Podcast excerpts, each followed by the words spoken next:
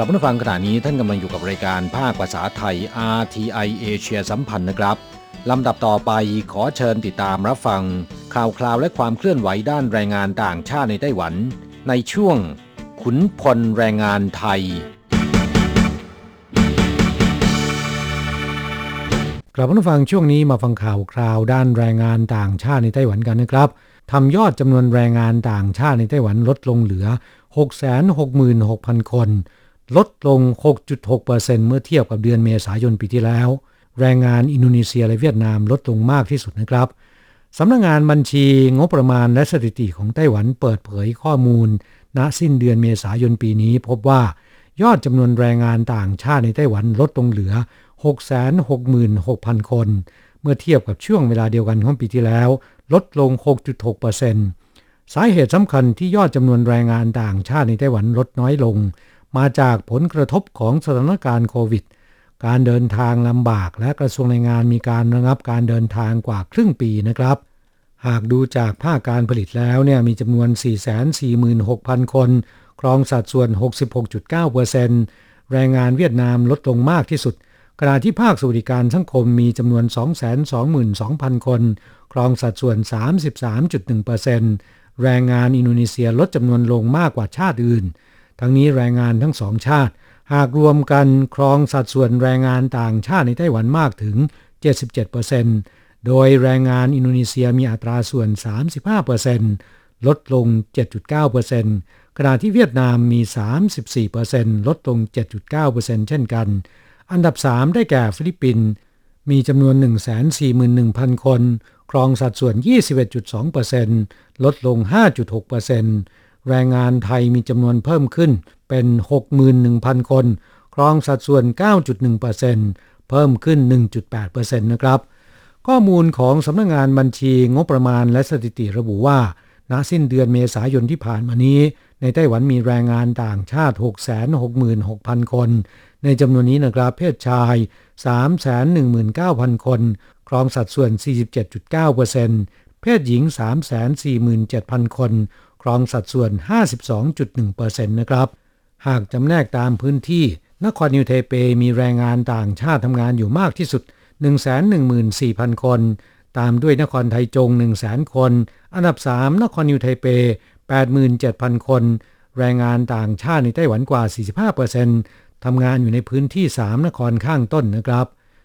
ส่วนแรงงานต่างชาติที่มีทักษะฝีมือหรือเป็นผู้เชี่ยวชาญ ที่เรียกกันว่าแรงงานระดับไว้คอล่า มีจำนวน 42,000 คน เทียบกับเดือนเมษายนปีที่แล้ว เพิ่มขึ้น 2,935 คน หรือเพิ่มขึ้น 7.4%หากแยกตามสัญชาตินะครับ ญี่ปุ่นมีจำนวนมากที่สุด 8,304 คน ครองสัดส่วน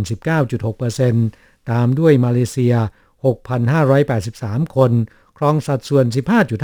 15.5%สหรัฐอเมริกา 3,316 คน หรือ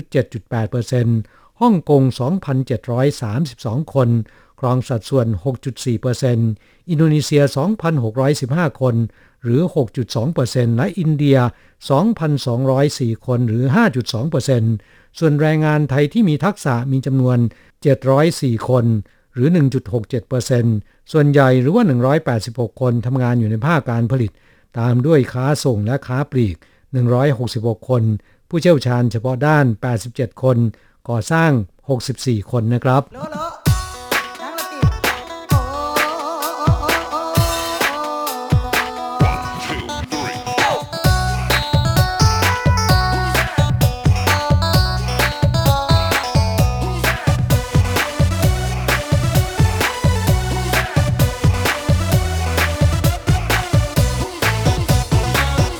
ต่อไปมาฟังข่าวคราวที่นักศึกษาต่างชาติโวย ถูกบริษัทจ้างงานร่วมกับสถาบันการอาชีวศึกษา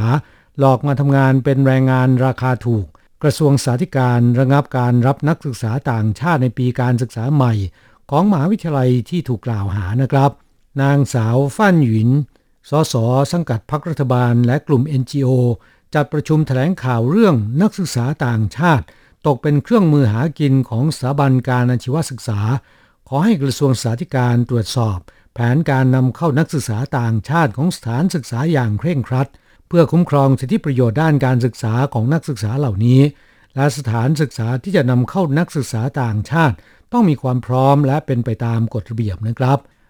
กลับมาฟังมีนักศึกษาฟิลิปปินส์ที่มาศึกษาต่อที่มหาวิทยาลัยเกาเยื่อน ตั้งอยู่ในอุทยานวิทยาศาสตร์เกาฉงร้องเรียนว่าพวกตนตั้งใจมาศึกษาทางสายอาชีพ โดยจ่ายค่าดำเนินการให้แก่นายหน้า คนละ 63,000 เหรียญไต้หวัน แต่เมื่อเดินทางมาถึงแล้วนะครับ ไม่ได้เรียนหนังสือในห้องเรียน ต้องไปทำงานในโรงงานที่ไม่เกี่ยวกับวิชาเรียน สัปดาห์ละ 40 ชั่วโมง โดยที่มหาวิทยาลัยเกาเยื่อนทราบเรื่อง แต่สั่งให้นักศึกษาตอบว่าไม่เกินสัปดาห์ละ 20 ชั่วโมง เมื่อมีเจ้าหน้าที่ตรวจสอบไปสอบถามนะครับ และถูกหักค่าจ้างในรายการที่ไม่ชัดเจน ก็ทำให้พวกตนเสมือนเป็นแรงงานค่าจ้างถูก นักศึกษาฟิลิปปินส์กลุ่มนี้ร้องเรียนว่าพวกตนเดินทางมาศึกษาต่อที่มหาวิทยาลัยเกาเยื่อน โดยผ่านบริษัทจัดงาน JS Contractor ซึ่งอ้างว่าเป็นตัวแทนของมหาวิทยาลัยคริสเตียนฟิลิปปินส์หรือ PCU ต้องจ่ายค่าบริการเป็นเงินสด 50,000 เหรียญไต้หวัน หากไม่มีเงินจ่าย สามารถผ่อนส่งได้ในระหว่างเรียน รวมทั้งหมด 63,000 เหรียญไต้หวัน หรือดอกเบี้ย 23%นะครับ กลับมาฟังนอกจากมหาวิทยาลัยเกาเยื่อนแล้วนะครับ ยังมีสถาบันการอาชีวศึกษาอีกหลายแห่ง ที่นำเข้านักศึกษาจากประเทศเอเชียตะวันออกเฉียงใต้ โดยผ่านบริษัทจ้างงาน ผู้เชี่ยวชาญกล่าวว่าสถาบันการศึกษาในไต้หวันกำลังประสบกับปัญหาขาดแคลนนักศึกษา หากไม่สามารถรับนักศึกษาตามสัดส่วนที่กระทรวงศึกษาธิการกำหนด จะต้องปิดตัวลง จึงมุ่งไปรับสมัครนักศึกษาจากต่างประเทศ โดยเฉพาะจากเอเชียตะวันออกเฉียงใต้ แต่ไม่มีช่องทางติดต่อกับแหล่งนักศึกษา จึงทำให้บริษัทจ้างงานบางรายสบช่องนะครับ แล้วก็รับอาสาช่วยรับสมัคร แต่การนำเข้านักศึกษาโดยผ่านบริษัทจ้างงาน วัตถุประสงค์ไม่ได้อยู่ที่การศึกษาอย่างแน่นอน นอกจากเป็นการหลอกลวง ขูดรีด นักศึกษาต่างชาติแล้วนะครับ ยังทำให้ภาพลักษณ์ของสถาบันการศึกษาในไต้หวันได้รับความเสียหายด้วย ต่อประเด็นนี้กระทรวงศึกษาธิการออกแถลงการณ์กล่าวว่า ได้มีการตรวจสอบและไปสัมภาษณ์นักศึกษาฟิลิปปินส์กลุ่มดังกล่าว ร่วมกับเจ้าหน้าที่จากสำนักงานเศรษฐกิจและวัฒนธรรมมะนิลาประจำไต้หวัน นักศึกษาฟิลิปปินส์ยืนยันสมัครและก็เดินทางมาศึกษาต่อที่มหาวิทยาลัยเกาเยื่อน ผ่านบริษัทจ้างงาน JS Contractor และเสียค่าใช้จ่ายตามที่ร้องเรียนจริง ดังนั้นกระทรวงศึกษาธิการจึงมีหนังสือถึงมหาวิทยาลัยเกาเยื่อน แจ้งให้ทราบว่าการรับนักศึกษาผ่านบริษัทจ้างงานผิดกฎหมาย ทำให้สิทธิประโยชน์ของนักศึกษาต่างชาติได้รับความเสียหาย ถูกจัดเป็นความผิดร้ายแรงด้านการบริหารนะครับ ซึ่งมีผลกระทบต่องบประมาณอุดหนุนมหาวิทยาลัยในปีการศึกษาต่อไป และสั่งห้ามรับนักศึกษาต่างชาติตั้งแต่ปีการศึกษา 2565 ซึ่งจะเริ่มในเดือนสิงหาคมศกนี้เป็นต้นไปนะครับกลับมาฟังสภาพการที่บริษัทจ้างงานช่วยรับนักศึกษาต่างชาติมาเรียนต่อ แต่ให้ไปทำงานในโรงงาน เคยเกิดการร้องเรียนมาแล้วหลายครั้งนะครับ เมื่อกลางปี 2562 ก็เคยมีนักศึกษาอินโดนีเซียจากมหาวิทยาลัยเทคโนโลยีเจียนกัว ที่เมืองจางฮั่วร้องเรียนว่าบริษัทจ้างงานซึ่งได้รับมอบหมาย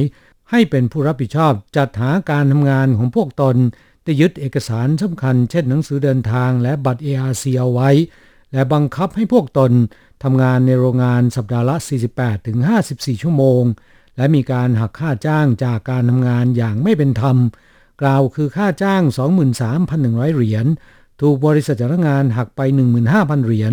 อ้างว่าเป็นค่าอาหารค่าที่พัก และค่าเทอมเป็นต้นนะครับ และบังคับให้พวกตนตอบกับบุคคลภายนอกว่าทำงานเพียงสัปดาห์ละ 20 ชั่วโมง ตามที่กฎหมายกำหนด หากใครบอกความจริงจะถูกส่งกลับประเทศ กระทรวงสาธิการนอกจากลงโทษสถาบันการศึกษา โดยจัดอยู่ในบัญชีรายชื่อสถาบันการศึกษาที่มีปัญหา ซึ่งจะถูกตัดงบประมาณช่วยเหลือจากรัฐแล้วนะครับ ประสานกับกระทรวงแรงงาน ติดตามค่าใช้จ่ายที่ถูกหักคืนให้กับนักศึกษากลุ่มนี้ทั้งหมด ส่วนบริษัทจ้างงานถูกส่งดำเนินคดีข้อหาหลอกลวงต้มตุ๋นนะครับ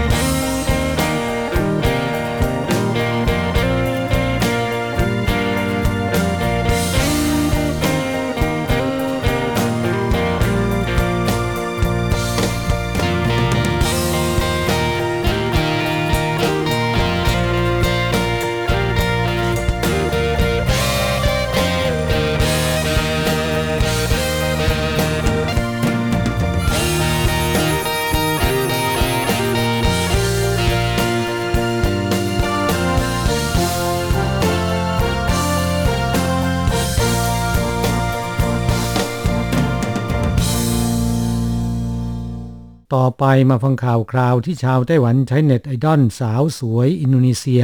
ชักชวนแรงงานชาติเดียวกันผ่าน TikTok ให้หลบหนีไปทำงานผิดกฎหมาย แล้วเก็บค่านายหน้ากว่า 5 ล้านเหรียญถูกรวบทั้งหมดนะครับ รวมแรงงานผิดกฎหมาย 42 คน นายเหอชายชาวไต้หวันที่จางหัวใช้เน็ตไอดอลสาวสวยชื่อดังชาวอินโดนีเซีย โฆษณาชักชวนแรงงานชาติเดียวกัน ผ่าน TikTok ให้หลบหนีจากนายจ้างหรือแรงงานที่หลบหนีไปแล้ว จัดส่งไปทำงานกับนายจ้างใหม่อย่างผิดกฎหมาย 2 ปีที่ผ่านมานะครับ เก็บค่านายหน้าไปแล้วกว่า 5 ล้านเหรียญไต้หวัน มีพลเมืองดีแจ้งความตำรวจจากสำนักงานตรวจคนเข้าเมืองจางหัวเข้าจับกลุ่มนายเขอนายเฉินซึ่งเป็นนายหน้าจัดหางานเน็ตไอดอลชาวอินโดนีเซีย พร้อมด้วยแรงงานอินโดนีเซียผิดกฎหมายอีก 42 คน ส่งสำนักงงานอัยการศาลท้องถิ่นไทจงดำเนินคดีความผิดฝ่าฝืนกฎหมายการจ้างงาน ข้อหาจัดหางานโดยไม่ได้รับอนุญาตนะครับสำนักงงานตรวจคนเข้าเมืองจางหัวแถลงว่า ได้รับแจ้งตั้งแต่เดือนสิงหาคมปีที่แล้วว่า มีการโฆษณาชวนเชื่อและยุยงให้แรงงานต่างชาติหลบหนีไปทำงานอย่างผิดกฎหมาย จากการตรวจสอบ นายเหออาศัยขับรถรับจ้างส่วนตัวบังหน้า จัดหาที่พักจัดหางานใหม่ให้ และรับส่งแรงงานต่างชาติผิดกฎหมายไปทำงานที่นายจ้างโดยไม่ได้รับอนุญาต เก็บค่านายหน้าแล้วก็ค่าที่พักอาหารและค่าเดินทาง เมื่อได้หลักฐานชัดเจนแล้วนะครับ ตามไปจับกลุ่มสามารถรวบตัวนายเขอและพวก ได้แก่นายเฉิน ซึ่งเป็นนายหน้าจัดหางาน และแรงงานอินโดนีเซียที่ทำงานในโรงงานผลิตอะไหล่รถยนต์อย่างผิดกฎหมายจำนวน 13 คนนะครับ จากการสอบปากคำแรงงานผิดกฎหมายเหล่านี้สารภาพว่า พวกตนหลบหนีไปทำงานอย่างผิดกฎหมาย เพราะเชื่อคำโฆษณาของเน็ตไอดอลสาวสวยชาติเดียวกันรายหนึ่ง และจากการตรวจสอบระหว่างรอดำเนินคดี นายเหอยังจ้างเน็ตไอดอลสาวอินโดนีเซีย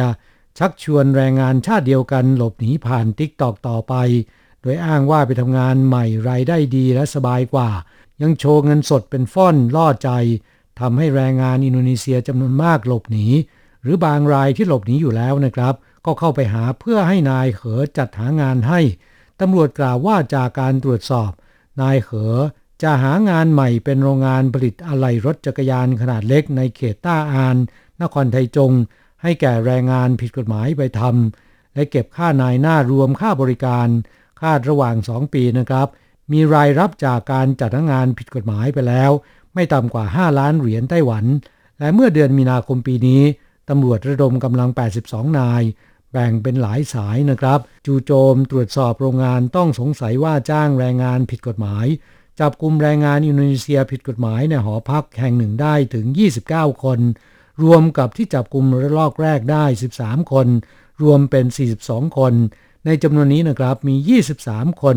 เป็นแรงงานหลบหนีจากนายจ้าง อีก 19 คนเป็นแรงงานที่ถือวีซ่าท่องเที่ยวเข้าไต้หวัน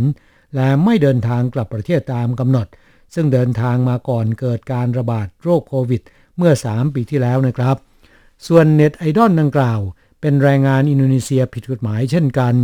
อายุเพียง 20 ปีเศษเศษหน้าตาดี ปกติชอบอวดสวยอวดรวยทาง TikTok และโพสต์คลิปกินช็อปเที่ยว มีผู้ติดตามประมาณ 7,000 ราย นายเหออาศัยชื่อเสียงและความดังของเธอ จ้างโฆษณาชักชวนแรงงานชาติเดียวกันหลบหนี เพื่อหางานหาเงินสร้างชีวิตใหม่ที่ดีกว่า เน็ตไอดอลรายนี้ถูกตำรวจจับส่งดำเนินคดีข้อหาจัดหางานโดยผิดกฎหมาย ฝ่าฝืนกฎหมายการจ้างงานนะครับ